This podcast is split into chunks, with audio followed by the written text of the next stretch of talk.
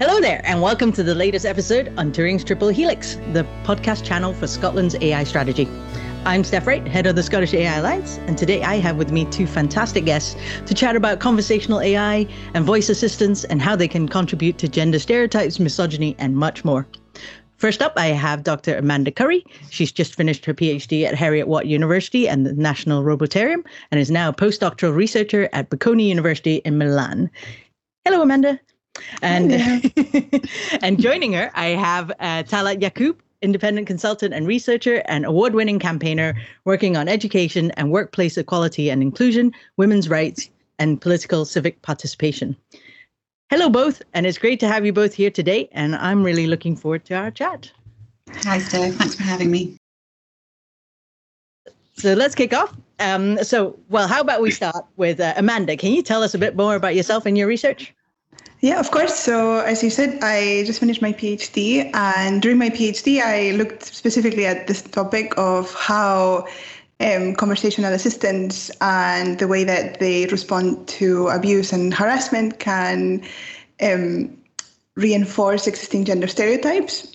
And now it's part of my research. Uh, during my postdoc, I'm actually looking at how demographic factors can affect uh, how conversational A I and other natural language processing um, works for different segments of the population. As you know, um, bias has been a big um, issue in, in artificial intelligence. Amazing. Thank you very much. And uh, Talat, can you tell us a little bit about what you do as well? Sure. So um, up until uh, last year, I was the director of Equate Scotland, which is the only national organisation focused on women's equality across the pipeline in science, technology, engineering, mathematics. Um, I had many opportunities to work with the Data Lab, so that was always um, great, and to work with you, Steph, and others, so that was a real privilege. Um, more recently, I'm an independent consultant, and my work focuses largely on social research around equalities and how we embed good equalities practice, intersectional practice, and policy making into different areas of, of Scotland's um, research, policy making and, and systems. So whether that is on gender equality, um, anti-racism, race equality, whether that's in tech, all the way through to anti-poverty work. So trying to embed that as deeply as possible um, into Scotland's public life and discourse.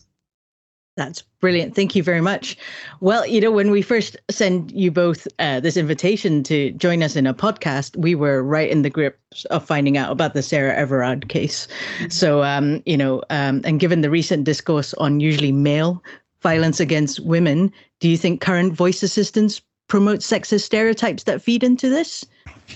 So I, I think it's undeniable, and it's not new. We we seem to think that this that what's happening with um, voice assistants or gender equality and and tech and the experience of sexism in tech is something that's happening right now, but but it's not. It's existed in all the different um, evolutions of tech. Now, as early as nineteen nineties, as research into voice assistants and tech illustrated that people interacted with the technology differently, whether it was a woman's voice or a man's voice. You've got Uh, I think Cortana, Siri, Alexa, there's other ones that I can't remember. Um, other retailers are available, I guess I should say. But uh, they all have um, uh, female-sounding, women-sounding names. The default on the settings are usually to the women's voices. And it's not just on the tech that we have, you know, on our phones. It's also in sat-navs. The default is usually a woman. So it is um, making this unconscious, or perhaps not so unconscious, link between helpfulness, responding to a demand, but linking that to a woman's voice, and responding to need, helpfulness, um, uh, delivering on tasks and being an assistant is stereotypically considered women's work. And this reinforces that idea that you call and this woman will respond. And it's it's about socialization, isn't it? And it's socialization to the point, even I know better. I went into a shop a little while ago, and I was using, um, they only had those kind of automated um, uh, checkouts. And it was a man's voice.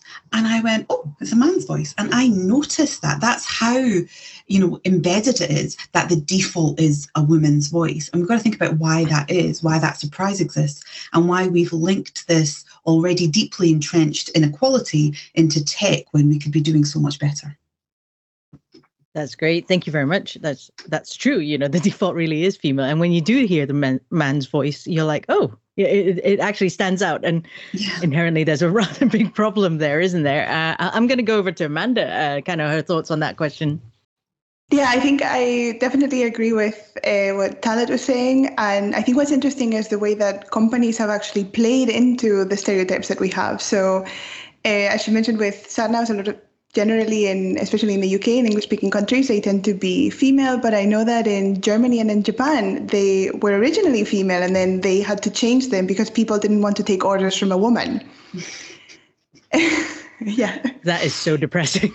Yeah, but, you know, they're completely designed to, you know, reinforce or like certainly to um, bank on these stereotypes that we have. And I think another way in which they reinforce this, um, there was a report by the by UNESCO in two thousand nineteen, and I think they published an updated version in twenty twenty as well, Um, discussing how these systems are actually also very accepting of this violence. So in twenty eighteen, twenty nineteen, uh, also when I was doing my research, if you insulted Alexa, for example, um, Alexa would often apologize to you and invite you to leave a review on Amazon dot com if you were unhappy with the way it was working.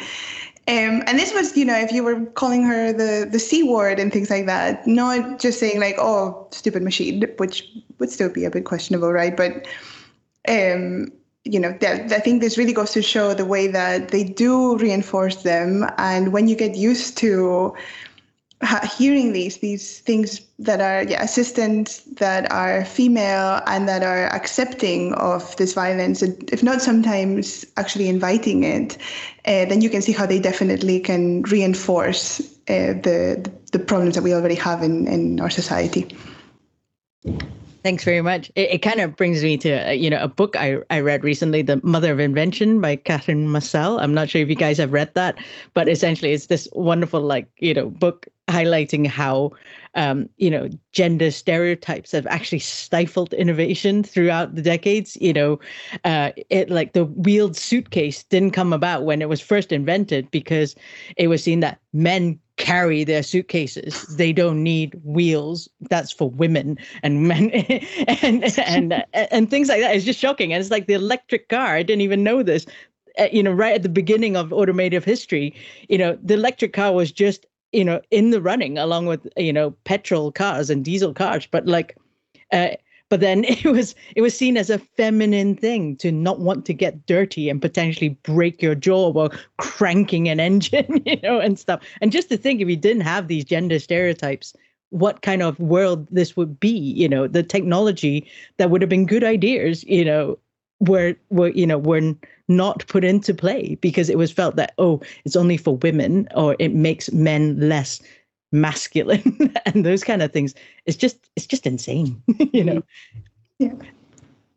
Uh, fantastic. So, um, how important a role do you think technologies such as A I chatbots and voice assistants should play in trying to change this, to affect this, you know, issue? Like you were saying, you know, people abusing voice assistants, you know, uh, and and uh, yeah, no, I'll, I'll go over to Amanda. So I think, uh, I mean, I don't want to overstate the the role that they can play, right? I mean, I think the the way that we treat them is more symptomatic of uh, a problem that we already have rather than it being the cause, right? I don't know that many people are going to become abusive towards women because they were mean to Alexa and Alexa was okay with it, but that doesn't mean that the the way the systems are responding can't have or shouldn't have an effect. Um, I think that we do have a responsibility to try to improve at every step of the way that we can, and especially given that these systems are available to children, right? So children today, we want to protect them from a lot of media, and you know, for a lot of media, we're lucky enough that it makes it a little bit easier because, for example, to access the internet and read violent or problematic things online, well, they need to be able to read. But with these systems, they only need to be able to talk, and children start talking very, very young. Um, and so when you have this really early exposure, for example, to uh, accepting abuse and to gender stereotypes, then who knows what the, the potential effects can have. And so I think it's important that this technology, which is pervasive, I mean, it's everywhere nowadays. If you have a smartphone, you have uh, a, a digital assistant. You don't, don't even need to buy the the speaker. And so even if the role they can play uh, might be relatively small, they're certainly not going to fix single-handedly the issue of violence against women. I do think they have uh, a significant role, or they certainly will in the future as they become more and more and more pervasive. And over to you, Talat. What, what are your thoughts on that? Yeah, I mean, I agree completely with Amanda. The, the use of them is only going to increase. And if the use of something is going to increase, there is a, a, a moral and social responsibility to embed better ethical practice into something. And too often, the commercial viability of something gets in the way of the moral responsibility around something. Um, and those two things have to... They, well, personally, I think the moral responsibility needs to go before the commercial, but, you know, obviously I get to say that. But there's those two things need to go hand in hand, because all, all we're doing is creating a space where we potentially make things worse for ourselves and those around us, right? So, and on top of that, you know, a lot of, you know, A I-assisted technology also has an equalities Um, uh, uh, slant to it. It is helpful for older people, it's helpful for disabled people. So if that's the case, there's an ethical requirement already in what we create. Um, so the more we, we normalise A I assistance being, you know, um, embedding sexism, the more that's used. Um, Amanda's right, it's not going to, it's not a silver bullet that's going to suddenly tackle patriarchy and misogyny, but it does play a role in enabling it.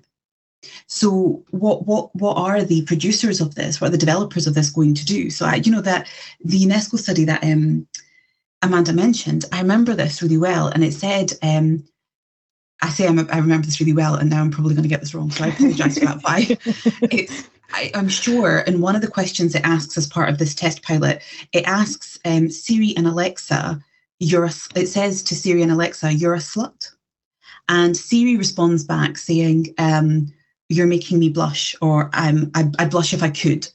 And Alexa responds back with something like, um, uh, well, thanks for the feedback, or or something like that.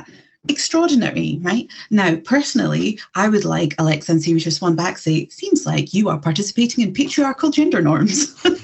Maybe that's too, maybe that that's too far. Yeah, you're participating in sexist um, abuse of women. Cease. Um, but... at least something to say um, that acknowledges uh, that that it doesn't even acknowledge that's wrong, but doesn't respond in a way that's submissive, doesn't respond in a way that accepts, acknowledges, and normalizes that being some kind of banter or that being something funny to say. So there is a role to play here, and it is about how seriously the moral obligation is taken by tech developers. Yeah, no, absolutely. And, and and it's that normalization issue, isn't it? It's like every, you know, in the words of a big supermarket, every little helps. So if if there is one thing left in our everyday lives that normalizes behavior that shouldn't be normalized, then, you know, it, it should that should be, you know, that should have some responsibility for that. Yeah. And I, I think what's interesting about these. Oh, sorry, Talat, you can go ahead. No, no, no, please carry on. Um, I think one thing that's very interesting is that, you know, I work with these systems, so I sort of have an idea of how they they work behind the scenes. And I know that these are not responses that just sort of happened, right? These are responses that were very carefully crafted by conversational designers and all these creative writers. Um, and these were the responses they came up with. And I remember, like, you could ask Siri or Alexa or Google, but all of them, like, what are you wearing? And you got a response like, in the cloud, no one knows what you're wearing, which is at the very least very suggestive. Um, and creepy. Yes. And I think, like, wow, that's sort of like the best thing they could come up with. And so it sort of relates to, Steph, what you were saying before about the way that our stereotypes have stifled innovation. And even at this creative level where, you know, when you're coming up with a personality, which is an important aspect of the, like, operating system or the the the user interface essentially of these systems, but you could have come up with anything. I mean, the sky is the limit. Mm. It's it's not a human, so just go crazy. And the best and most funny, most interesting thing they could come up with was, let's make it sexy because it sounds like a woman. Yeah, and and you have to think about how many um, sign-off uh, points of sign-off did that get? How many people went through that, tested it, developed it, designed it, mark one, mark two, mark three? It went through all of this and thought, yeah, that sounds great. And it really yeah. you have to think. You have to think about, so how many sexists are involved in making our tech? It went yes, through exactly. all of that, and you came out with, oh, I'm blushing because you called me a slut. Like, they thought that that was funny or normalized or, you know, um, witty in some way. It's none of those things. But it's not one person doing it. It's a, a line of production and sign-off from bottom to top that has endorsed it. So there is a, a deep culture change required in tech. Um, and, you know, Steph, you made a really good point. It's not going to it's not going to tackle everything. But if we all took a little bit more responsibility for the spaces we occupy in society, all those dots would join and we'd get a hell, hell of a lot closer to tackling gender inequality. You've got to take responsibility for the space you occupy. And there's a moral responsibility and obligation on you to do that. Absolutely. And the whole thing about, you know, how many people were in that chain of, you know, authorization of signing off on it. It's just horrific. You know, you're like, was there a woman in there at all in any of this? And she thought that was OK. You know, yeah. And on, and on top of that, it's probably only maybe a handful of women. So how how easy is it for them to raise their voice to this large group of people that thought it was OK as well? So it's just I, I, the way I see it, and I keep coming back to this, is there's a responsibility, and where are the checks and balances when it comes to ethics, inclusion, and um, and, and tackling inequality where we can? Where is the obligation to do that? Where are the checks and balances to do that? Um, tech has talked a good game about this for a really long time. There's brilliant people doing, you know, tech for social good, but it's actually the big multinational companies, the people who own the most power and influence. Um, whether that is Facebook through to Google, through to um, Microsoft, whoever that might be, Amazon and beyond, there has to, I think there needs to, we need to get to a point where there is significantly more um, accountability. And and what you were saying there about the big tech companies just brought to mind, you know, sorry to quote another book, but this was just such an amazing book that I just recently finished called The End of Bias uh, by Jessica Nordell. And she does talk a bit about, you know, the example of Twitter, about how Twitter is essentially a technology that's really good at two things, real-time news and abuse, like, yeah. essentially. And, uh, and, you know, the way it's been designed, they're saying that it just opens people up to abuse, and mm-hmm. it's a really good facilitator for that.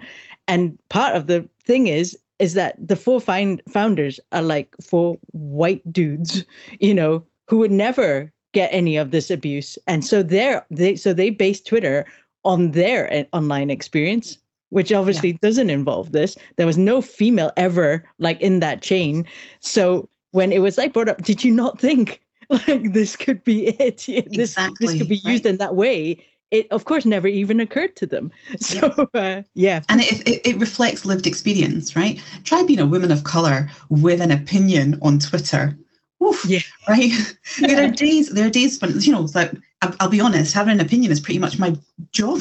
It's my career. So I'm there on Twitter, and I, I will I will legitimately, I, genuinely, I will look at it and I'll go, I don't know if I want to have an opinion, and use the hashtag, because the hashtag amplifies my opinion. I don't know where that goes, and I will receive abuse. And it's happened multiple times.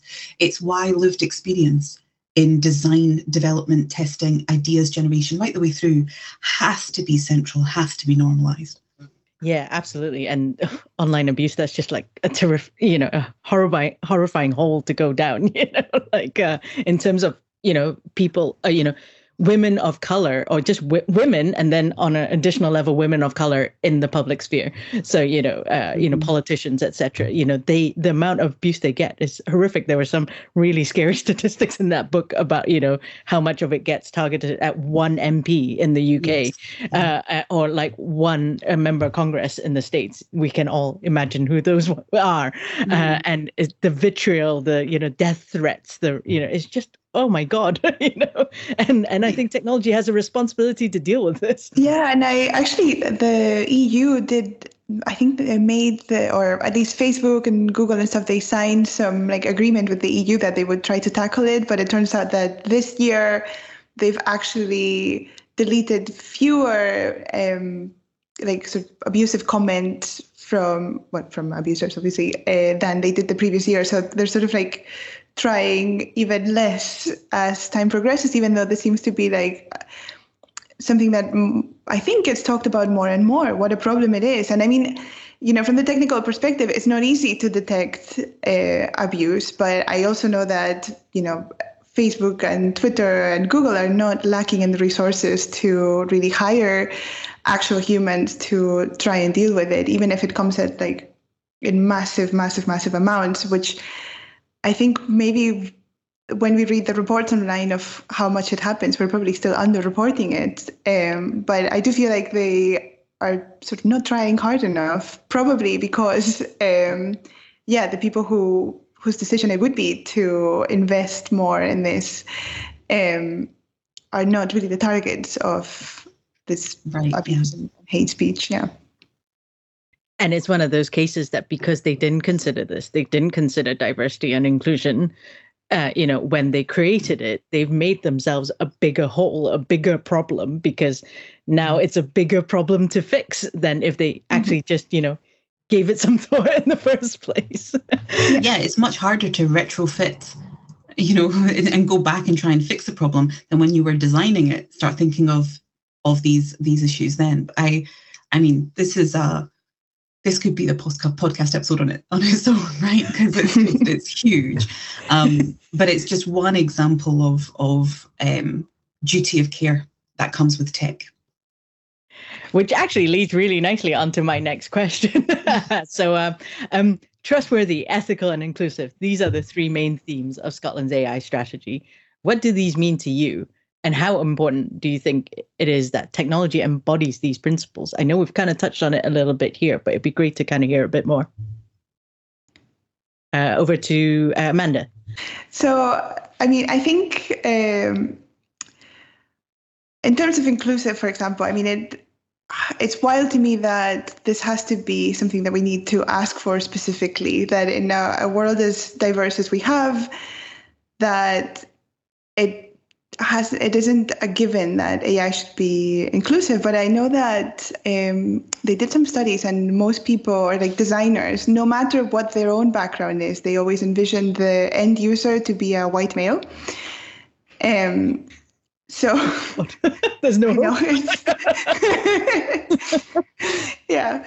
Um, so I think it would be great if we could, you know, actually really bring that inclusivity to the table and think more about the end users, maybe invite people more to be able to, you know, I think Talat was saying before that even if you have women in the team, it's difficult for them to speak out when there's an issue. And that's true, right? You, nobody wants to be, oh, that one that can't take a joke and, you know, you know, the, the kind.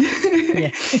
um, and so to me, I think that's that's one of the things that I think is it's very important. And then I don't know, sometimes yeah, I'm quite shocked that it's so hard for us to to really do. And also when I think about trustworthiness, it also includes this being inclusive, right? When you are involved with the technology, you don't want to, like you would want everybody to be able to trust it to work appropriately and to to work appropriately to do what it says it's going to do. And you know, I think I guess trust has so many different levels of the outcomes that it has, uh, like directly, but also longer term. Um, yeah, trustworthiness is, is is a difficult one because you've got also the problems with the the data and privacy. And this is also something that people have been talking about in the context of, of conversational A I, of course. Um, so, yeah, I think actually these are really three really great sort of areas to focus on. Um, I agree completely with what you said, Amanda, and I and I think there's a there's a little bit of kind of pessimism in me because how how long have we been talking about this in tech? right? Now, and, and I've not even been doing it as long as most people. So, it's, you know, so there's a, when we're still here talking about, you know, lived experience and development and inclusion, it, there is a little bit of, of you, you get pretty low about the slow pace of change. But I think if we are talking about an A I strategy for Scotland, if we believe in a progressive Scotland, if we are funding this, then we have the ability to see mis- mistakes that are being made within tech, see things going badly in other places, and we have an opportunity to do something better. And we have to take that opportunity. We have to take that challenge on. So for me, it being trustworthy, ethical and inclusive are the bare minimum of competent technology and competent delivery of A I. So for me, it is the foundation of the strategy. It is the foundation of development. And we can't see it as something that here's the nice stuff to do on the edges. It's the stuff that is in the middle and everything goes from it. So, you know, from ideas generation around A I, how it's funded, development, testing, production, marketing, and the usability and who gets to use it and how. All of that pipeline has to have trustworthiness, ethics, inclusivity, justice, sewn through all of it for it to be fit for purpose at the end point. So, you know, we talk a lot about, you know, um, digital literacy and who has access to data, who's access. Trustworthiness happens when people have access to technology, sure, but also the knowledge behind how their information is being used, how it's been created. The more you share, the more you share power, the higher the level of trust. So one of the things that I think is critical in Scotland's A I strategy is how do we get people involved in this? The more we get people involved in this, the higher the trust, the better we are at ethics, the more inclusive it is. So it's got to be foundation. It's got to be the, the starting point of everything. And, and I wholly agree with you, Talat, there. I mean, that that is what we're trying to do with the strategy. I guess on the flip side, having, you know, had this conversation, I, it, I guess in a way it's a sad state of affairs that we have to highlight that trustworthy, ethical and inclusive right. is what we want to do, because surely that should be a given, right? but yeah. Unfortunately, it isn't. That's the thing. And that's why we're striving to be that. And yes, you know, our, our mantra is about being open, transparent and collaborative with everything that we do. Um So, you know, everything that we do, you know, the reports and stuff from all our activities are out there for people to see. And right now, you know, we're, we're currently reviewing proposals to do a best practices review for community participatory mechanisms, because we want to ensure that we have an effective mechanism for engaging community in what, what we do. Um, and uh, and so, so, yeah, no, absolutely. Totally agree. And and it's really great to hear that as well. And and it's something that, you know, the team behind the A I strategy at the Scottish Government, at the Data Lab, are absolutely on board with that mission. Yeah, yeah I think it's, I, sorry. Sorry, no, no, go on. Okay. Yeah, I I have to completely agree with uh, with Talat. It's, it is sad that that's really not currently how A I is being developed, right? It's always sort of more of, we've got this problem, let's tackle a problem that has nothing to do with ethics, right? The technical challenge, let's say. Um, and then the ethical and the trustworthiness and all of that always comes at the end, right? It's when we figure out that, oh, actually people are are using it. And now we've got this problem that basically no nothing about it is, is all that ethical.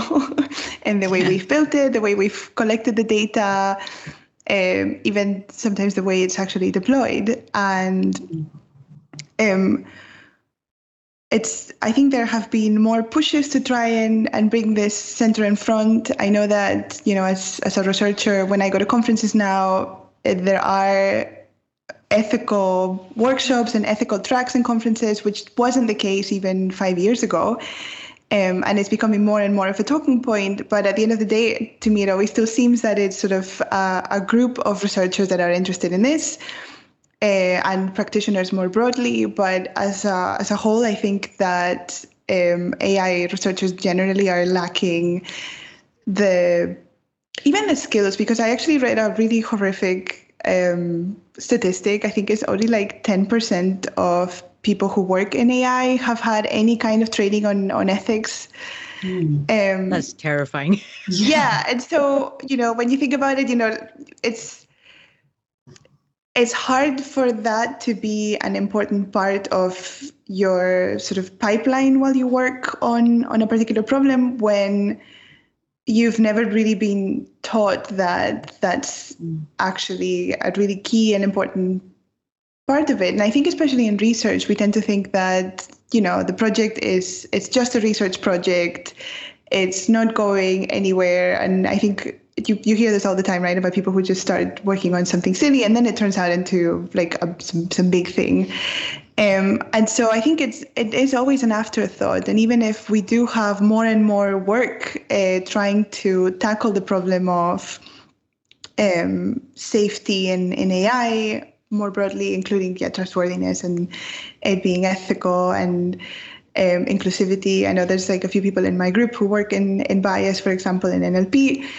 Um, I think we need to really be able to tackle that. And I also really like Talat's point about the, the problem with digital literacy. It's true that most people don't really know how these systems work. And I think it's important. I think we the idea as a society that we have of A I is very different from what A I actually is and the A I that we interact with every day. It's not so much the, the killer robots, but the obscure algorithms that push things into our, our Instagram or our Facebook feeds that are much more insidious, actually. I think the problems with A I and these sort of scary things are are less obvious than we're expecting them to be. Yeah, no, absolutely. And, you know, in all the stakeholder engagement we've taken, we, we've done so far, the, there's still a big issue around demystifying A I and like the fear of A I. So empowering a population with the knowledge to understand it and question it, I think is also, you know, part of, part of the mission. Um, but that also kind of leads a bit into the next question about the, the Scottish A I playbook, which is something that the strategy committed to developing. And it's an open and practical guide to how we do A I.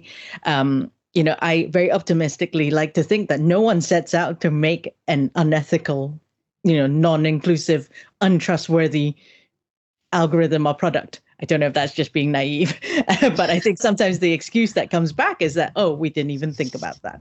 And, and and so, you know, and so we'd like to think that we could create perhaps some resources that can make sure that people do think about those things. Uh, and, and so if they do proceed anyway, then it's an active decision that you're going to make something un- not inclusive, unethical, untrustworthy. But you know, what do you think we should have in the playbook that can help developers and users of A I tackle some of the potential issues we've discussed today? So from my perspective, I mean, you've got you've got to build in some reflective questions, right? So we we look at it, uh, we, as if I'm developing A I. Um, so the sector is looking at it um, as like, as just as Amanda said, the technical challenges, right? So if people haven't been given those skills, or there isn't the resources or focus on that, we've got to build in the questions that encourage that thinking, encourage that reflection at the different stages that I was talking about. So, you know, something simple as getting used to asking yourself, is this what I'm developing, the idea, the, the testing pilot, is this enabling or dismantling systemic inequality? If there is just that question asked regularly, what role is this playing in enabling or dismantling? And it goes back to, to the point that I made before, which is, of course, I'm not saying that it's going to tackle institutionalized racism and sexism, but you have a responsibility in the space you occupy. Is it enabling systemic inequality? Is it dismantling it? Who is involved? What was their role? How can this enable trust in the very thing that we want people to use? So I think reflective questions that ask about what role is this playing in producing a better, fairer Scotland or cementing in systemic inequality and injustice, if that can be in it, I think those are questions that all too often are asked by those on the outside looking in rather than those on the inside doing the, the technical work. Yeah, I think that's such a yeah, yeah, I think that's such a nice, like, succinct way to put it. It's almost like that could be the entire um, playbook. But I, I, I guess as a from my background, I tend to think about like very specific, pointed questions. So I was thinking about a a whole list of sort of checks and balances, and I think one of the big ways, right, first, of course, you need to wonder about the, like, ask the question of what is the purpose of the A I model or system that you're building, uh, and whether that model makes sense. I think that sometimes I see headlines that I, you know, there was a couple of years ago that, for example, that one about the university who built uh, an A I to detect whether men were gay or not based on their dating app Uh, pictures, and it it was such a bizarre, like, I don't know, for me I felt like, but why why would you do that? Like, what is the why? Um, and of course it was very problematic, and, you know, as we know, um, people who are not straight are targeted in, in many countries, luckily not in, in Scotland, but officially anyway. Um, but that's, I think, one of the big steps. But I think also um, other interesting aspects is sometimes you develop an app or an A I system that has a good uh, sort of ethical and beneficial um, purpose, but then the way that you actually deploy it has negative consequences. So another example I can think of was, um, again, I think this is a couple of years ago, there was a cool app where you could report potholes or something in, in the street. And what ended up happening was that only um, these potholes ended up only being reported in really rich neighborhoods where people had like the latest version of the iPhone or something. And so only the holes in the rich neighborhoods were getting fixed. And at the end of the day, then you you start off with a good idea, but you end up reinforcing, uh, for example, the socioeconomic um, inequality in a way that you did not intend, right? So think about your deployment context and the, the data, whether you're using data to train your model in a way that that, that matches the data, the deployment setting where your your model is actually going to be used. These are sort of like it's very specific uh, questions, but I also would love to see, of course, more education, because I think um, a lot of the problems, like I said, could be not completely solved, but certainly lessened if people who practice A I for a living, who develop these systems, had that um, that background to ask themselves these questions. Or maybe it would be cool to do something almost like Socratic, I think, in, in this case, where you are encouraged to ask yourself questions. And I think actually Talat's first question, like, it was just such a great way to put it. Um, it's, yeah, she's got really great, like, phrasing and, like, sound bites. And to play a slight devil's advocate on that question that Talat phrased, you know, what if the answer is neither? It is neither adding to the, you know, systemic inequality, uh, you know, nor is it dismantling it. Well, see, I would, I'm, I'm pretty hard pressed to find an example that is doing neither. Fair point. so, so you know, Amanda made an excellent point there. So that that pothole app, it it was designed, and you would think, oh no, this doesn't do either. This, if anything, it might do some good. But if you don't ask yourself the question of who uses it, how do they use it? Uh, what impact will this have? Who, what, what systemic inequalities like class, like racism, like um, sexism, um, homophobia, any bigotry? How how does it play a role? Because we don't create these systems. We don't create these systems away from the reality of society. And I think a lot of the time when we are designing tech, we design it in this bubble of the perfect user journey, right? But how do you do that without the realities of the influence of society in the real life where it's going to work? So I'd be hard pressed to find a, a an example that isn't doing one or the other, because actually appearances can be deceptive, like Amanda's um, uh, uh, example there. So you've got to ask yourself the hard question and then actually go in. It's not, I mean, it'd be very easy to go neither, but the question is meant, should pose a whole other series of questions, which require you to then go and do some testing and research to give an honest answer to the question. Yeah, and I was thinking, if even if the answer is neither, you might still be inspired, like it might inspire you to want to make it be beneficial to society. I think most people want to leave a positive mark in the world, right? So th- I think that's part of why I love that question so much, because I think, oh, if, if my answer was it's being like having a negative effect on the world, or it's not having an effect, I don't want to build, I think I don't want to do all this work just for nothing. Yeah. Mm-hmm. No, that that's brilliant. And, uh, and, and yeah, no, fantastic chat. I, I got to end with a, a final question. Um, what do you think our listeners can do going forwards to help, you know, in general, um, open to ideas, whether we can do it at the A I strategy, whether Data Lab can do it, the Scottish Government, or whether just people as individuals? What what do you think? Uh, over to Talat.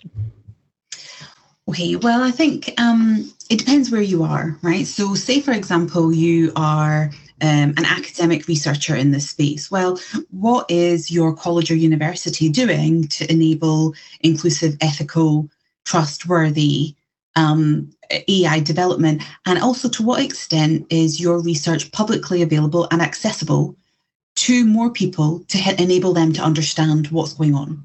If you are in Scottish Government, um, I often have a lot of recommendations for, for government, but there's, but but what are you doing to enable those who are furthest away from um, power, from wealth, from opportunity to participate in these very important conversations that are often going to impact their jobs, at the very least, their livelihoods, but are so far away from the decision making? There's there's nobody that doesn't play a role, particularly when you're linked to some kind of institution, whether it is um, multinational organisation, uh, tech developer, um, academic research, government, local authority, um, whatever it might be.